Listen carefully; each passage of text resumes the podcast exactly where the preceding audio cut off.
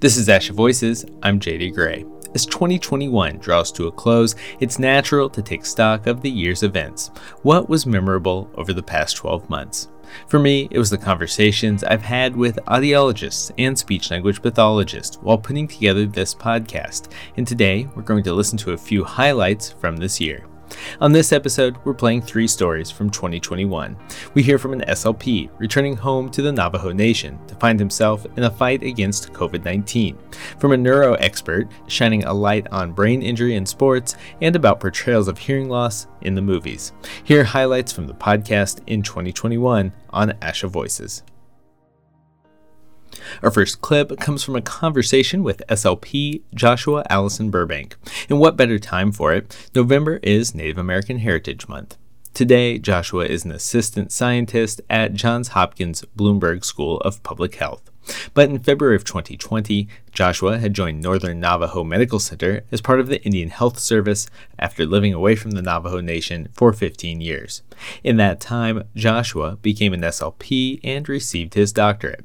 When he returned, Navajo Nation was quickly besieged by the pandemic, and Joshua found himself playing a different role in the community than the one he had imagined. At the beginning of our conversation, Joshua delivered a traditional Navajo greeting. Yat Ayasha Voices, Joshua Allison Burbank Inishia, Kluganishle, Kisani Bashishi, Tuhana Dashache, Kisani Dashanele, Akut. Good morning, Asha. Thank you for having me. My name is Joshua Allison Burbank, and thank you for that very kind introduction. I am joining you from the Navajo Nation. I currently work as a speech language pathologist with the Indian Health Service. COVID 19 spread rapidly through the Navajo Nation. Joshua says he arrived ready to jump into clinical work, but he soon found himself working outdoors as a part of an emergency department triage facility. Osansagi is how you say COVID 19 in the Nepazad, the Navajo language. It refers to a cough, it refers to the moment it came, 2019. Osansagi Nahast it was a challenging time for Joshua, and in our conversation, he told me a story he drew inspiration from during this time the story of the twin warriors. And uh, Navajo creation story, we believe that the first person to be created and to arrive was, was a woman, a young girl who turned into a white Shell woman. White Shell woman bore twin boys. And those twin boys were charged with protecting the people that were starting to come to Earth. They're starting to be created. The, the Navajo people were starting to expand.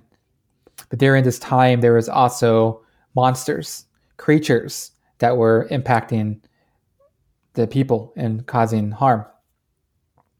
The twin warriors, one being Monster Slayer and one being Child Born of Water, went to their father, the sun, to learn a new skill, to get tools to bring back to the Navajo Nation, to the Nebekea, is how you say it, the land of the Navajo, to get rid of those monsters. I live in a very special part of the Navajo Nation. It's called Tsebata, and it's in reference to a landmark in the Four Corners region. Tsebata means the winged rock. And on the winged rock is where we, the Navajo, believe there was once a monster that lived up there, a winged monster. And that winged monster used to cause a lot of harm and the twin warriors were called on to restore that balance and to take care of this creature to kill it. Monster Slayer was very successful in working with his brother and using the tools from his parents to kill the monsters to protect the people. Today, what I've seen is retelling of this story.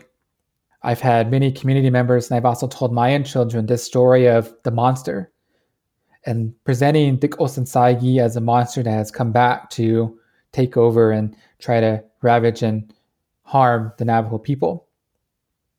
So, in daily prayers and daily storytelling, this story of Monster Slayer overcoming and killing the monster and seeing that that rock was cleared and that rock is a reminder of this important story to Navajos.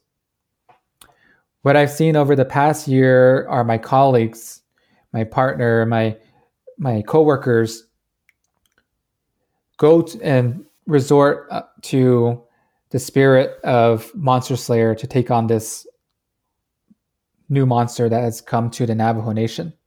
The Kosan Saigi is being handled and it's being their fight people are fighting back.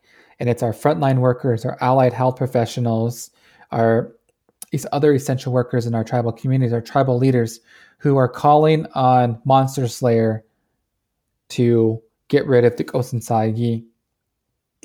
That gift that the twin warriors got from their father were lightning, lightning rods. And that story of Monster Slayer using the lightning rods to kill the monster is very applicable to what I see frontline workers here on the Navajo Nation doing. Standing tall, standing united, and fighting back against this monster. And this is a story I tell my children all the time. Oral tradition is very important to my family and other indigenous people. It's because it helps these children make connections to what's happening around them in their world. And this story of Monster Slayer is a story of resilience. It's a story of overcoming. It's a story of battle and fighting. What better way to empower our youth, especially Navajo youth, by telling them a story of something that's happened and to be in a space where we can actually see where these battles happen? And then to, on a daily basis, talk about the inner battles we're having in response to COVID, but to also see our colleagues and family members, those frontline workers, fight back against the Kosin To me, that's what gets us through this pandemic, and it's what's going to get us through future adverse experiences that Native people face. This traditional knowledge, these traditional stories that have always been there, and are a reminder of how we can overcome and how we can build self efficacy and how we can focus on ourselves. I'm excited to get the story out. There's different versions of the story, and there's different interpretations of this important creation story. But what matters is that there was someone, a Navajo, twin warriors who fought back against monsters and killed them and helped save the people, helped keep people, the Navajo people safe. And I think we'll get to that point where we can celebrate that and we can tell our own stories of how healthcare workers here on the Navajo Nation had their own lightning rods and were able to kill the Osansagi the Navajo Department of Health reports 70% of those eligible to be fully vaccinated in the Navajo Nation are, but cases persist. And as with the rest of the U.S., the Navajo Nation is still fighting the virus, dealing with a spike that appears to have started sometime in July. As I mentioned earlier, Joshua is now with the Johns Hopkins Bloomberg School of Public Health, where he works out of the Center for American Indian Health. Joshua says he still practices as a part time SLP with the Navajo Nation Growing in Beauty Early Intervention Program. In April, I spoke with SLP Elena Davis, a faculty member at Howard University. Elena also runs a private practice called Overall Neuro Rehab, and she raises awareness of the causes and effects of brain injuries through her thoughtfully crafted social media posts and podcast. Elena shares stories from the basketball court, the football field, and in the case of this conversation, the boxing ring. I asked Elena about a popular Instagram post she made about a boxing match between YouTube influencer Jake Paul and former NBA player Nate Robinson. Nate Robinson was a former basketball player who decided that he wanted to go into boxing and he went into this major fight within a year of training. I did watch his fight and you could just see like that the his form and the way that he was throwing his punches was different than people that you've watched that are a little more trained or I guess pro considered to be pro athletes, right? Or like professional boxers. Yeah and you could hear the commentators because they had Snoop Dogg as one of the commentators, mm-hmm. and he kept saying he's not doing any defense; he's just all over the place. And I think that that opened him up to be able to be hit in a way that really took him down. I would say on the first major hit that he had to the back of his head, because in boxing. They are trained to be able to take hits in a way that it doesn't hurt them as much they are trained to have a certain level of defense so that punches don't take them all the way out. But I think he might have just been nervous because this was his first fight. But by the time he got hit the second time, it just completely knocked him out. And so in the post, I described the areas or the lobes of the brain where he was hit And so his first hit was in the back of the head, which would affect the occipital lobe. And so that first hit probably affected some of his visual acuity. And the cerebellum is back there, which helps us with our equilibrium and balance. Because he was, after that hit, you could tell that his balance was not very good.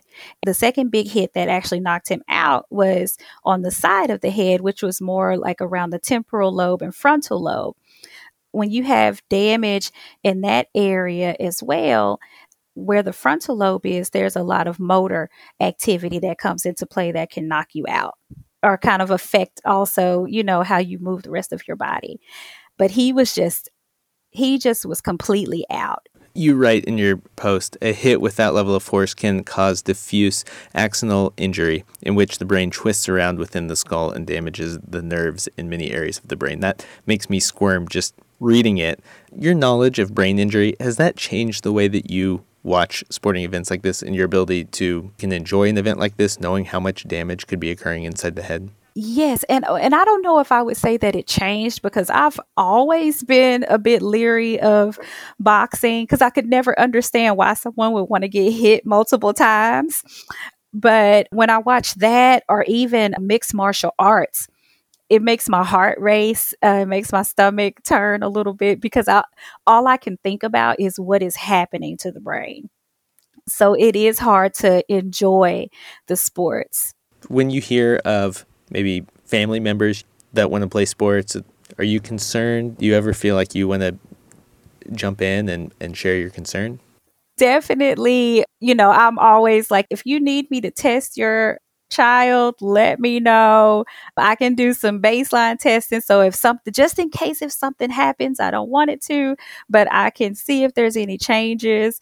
I, I've probably gotten on their nerves a bit, but you know, I'm not against sports at all. I think that, you know, sports are they're a great way of building social skills and they keep kids busy and things like that. But if they post on social media that something happens, I'm like calling them on the side. One of my nieces is a competitive cheerleader, and I have tested her baseline testing. She's actually been kicked in the head, but she's been okay but they know that they can call me if they need me. Learn more about Elena Davis. She's featured in the November issue of the ASHA Leader magazine's Limelight column. Find a link to the article on the blog post for this episode at on.asha.org slash podcast. Just before the 2021 Academy Awards, I gathered a roundtable that included audiologists Peter Ivory and Michelle Hu, and Miami University Comparative Media Studies Associate Professor Mack Hagood, who writes about hearing loss in media. The conversation was spurred, in part, by Oscar nominations for the film Sound of Metal, which tells the story of Ruben Stone, a musician experiencing sudden hearing loss and tinnitus. Mack wrote about on screen portrayals of tinnitus in an article titled The Tinnitus Trope of Acoustic Trauma in Narrative Film for an online scholarly publication called The Cine-Files. I asked Mack to tell me about how Sound of Metal fits into that history. Yeah, sure. I mean, there's a long, at this point, long history of the portrayal of tinnitus on screen. And that portrayal usually consists of some pretty predictable effects. There's this high pitched sine wave type tone that we hear, sometimes maybe two tones. And then a lot of the environmental sound around the character is filtered through a low pass filter. So we lose a lot of the high frequency sounds. So we get this kind of muffled kind of sound of, of the environment around the character. And so this has been a way of showing acoustic trauma and also using acoustic trauma and this sort of what we call point of audition sound, where the audience member is put in the position of the character in the film and hears through their ears, so to speak, using this as a way to dramatize trauma. And I was really interested because in the early 2000s, this just started becoming very, very common, and there wasn't much written on it in film studies. There was one article that suggested that maybe this had popped up because of advancements in sound technology that allowed filmmakers to use this effect. Is something digital, maybe? Yeah, well, it, the person made the argument that it was the adoption of Dolby noise reduction in the 1970s. That actually allowed filmmakers to use higher frequency sounds than they used to. So I kind of decided to kind of pursue this in a couple of different ways in my research. One, I was like, well, do any films come before Dolby noise reduction that have this tinnitus trope? And I found out actually there was one in 1970, a comedy called The Out of Towners that has like an exploding manhole cover and it's used for comical effect. There's like this ringing sound and the guy's shaking his head. So that was a real, that was like the first one that I could find. And it was decades before anyone else portrayed tinnitus in this way again in film. I also decided to use frequency analysis to see if it was true that these were frequencies that couldn't be reproduced in before the mid 1970s. Turns out no, this isn't true that that these are frequencies that could have been portrayed in the 70s or earlier but just weren't. So then I was just asking myself, okay, well, it, it must be something cultural then? Like is there a cultural explanation for this? And one of the things that I noticed was there were some late 90s is when this really started to become something that people were doing. And Saving Private Ryan, the war film, was um, the first example that most people can think of that that had this effect. But it didn't really catch on until about 2003, when suddenly there was just this explosion of films that were representing tinnitus in this way. It was in like The Lord of the Rings, Master and Commander, Hellboy, The Pianist, Children of Men, just tons and tons of films. And I started to wonder if this might have something to do with 9 11. Hmm. Because, you know, typically in Hollywood films, when there were explosions, it was as if people had steel eardrums. You know, that was like there were these huge consequence free explosions and then the hero just like walked through the, the ball of flame or whatever and came out apparently unscathed in terms of his ears. And and i started to wonder if after the events of 9-11 and and the, the collapse of the towers and so forth that it just didn't feel right to have these huge traumatic explosions and not have them affect people you know like the entire nation had been through a trauma and then at the same time, we were starting to get all these service members back from the Middle East, and tinnitus was the number one complaint. Traumatic brain injuries, PTSD, which you know are related to tinnitus, all of these things were popping up, and so I felt that perhaps, and you know, you can't say these things for sure, but perhaps that that sort of cultural environment that we're living in now made this kind of representation of tinnitus make more sense. There's one more possibility I could I could raise. Yeah. What would that be? In the old days of say like film noir in the 1940s when you have like the private detective and he's you know going through the the city in search of of the criminal or what have you interiority the self was represented through an interior voice and at the same time another way that the self was represented was through voices in people's head. So trauma, psychological issues were kind of represented through these voices that a character would hear in their heads that were portrayed on screen. But by the time we get into the 2000s, that kind of psychological Freudian version of the self has been changed because we've gotten used to thinking of ourselves um, as a kind of neuronal self. What do you mean by neuronal self? Well, we're used to, you know, ideas of like brain scans and we understand a lot more about the neurons and we, and we have these ideas. Well, when something happens, this area of your brain lights up, right? Mm-hmm. And we also got used to these therapeutic psychological drugs or psychiatric drugs like SSRIs that are operating on the brain. So culturally, we've come to start to think of ourselves more as brains rather than these kinds of Freudian selves within a subconscious and stuff. And what are we hearing when we hear the tinnitus trope on screen? It's the sound of a brain being damaged, right? It's the sound of an auditory system in a brain and neurons being affected rather than that kind of old school vision of what the self is. An interesting idea. Uh, Peter, Michelle, any response to this? Well, you know, tinnitus is associated with a lot of things. I mean, that's one of the problems in, in working with patients who have tinnitus as a presenting complaint is that there are many potential causes of it. And therefore, that makes our ability to sort of have an appropriate intervention that much more challenging in order to uh, try to help them. Peter Ivory. And, and the complication, of course, then is that tinnitus is a kind of condition that there may be a physiological event going on that then leads to psychological consequences. So it's, you know, you might have heard of the term uh, psychosomatic, where a person imagines that they have a somatic or physical problem. Tinnitus this is just the converse. It's a, a somatopsychic condition in which the person really has some kind of physical thing. We just can't find it. Could we put on a scan and find where's the wave and now do something antiphasic? You know, have them wear a hat that's got some kind of antiphasic tinnitus, you know, eliminator or something like that. But since there's so many potential causes, we can only kind of do a, a handful of things to try to reduce the likelihood of it occurring. Tinnitus has likely been around as long as there's been you know, consistent loud sounds causing noise exposure, uh, hearing loss, which is the nominal cause of what's happening with Ruben here.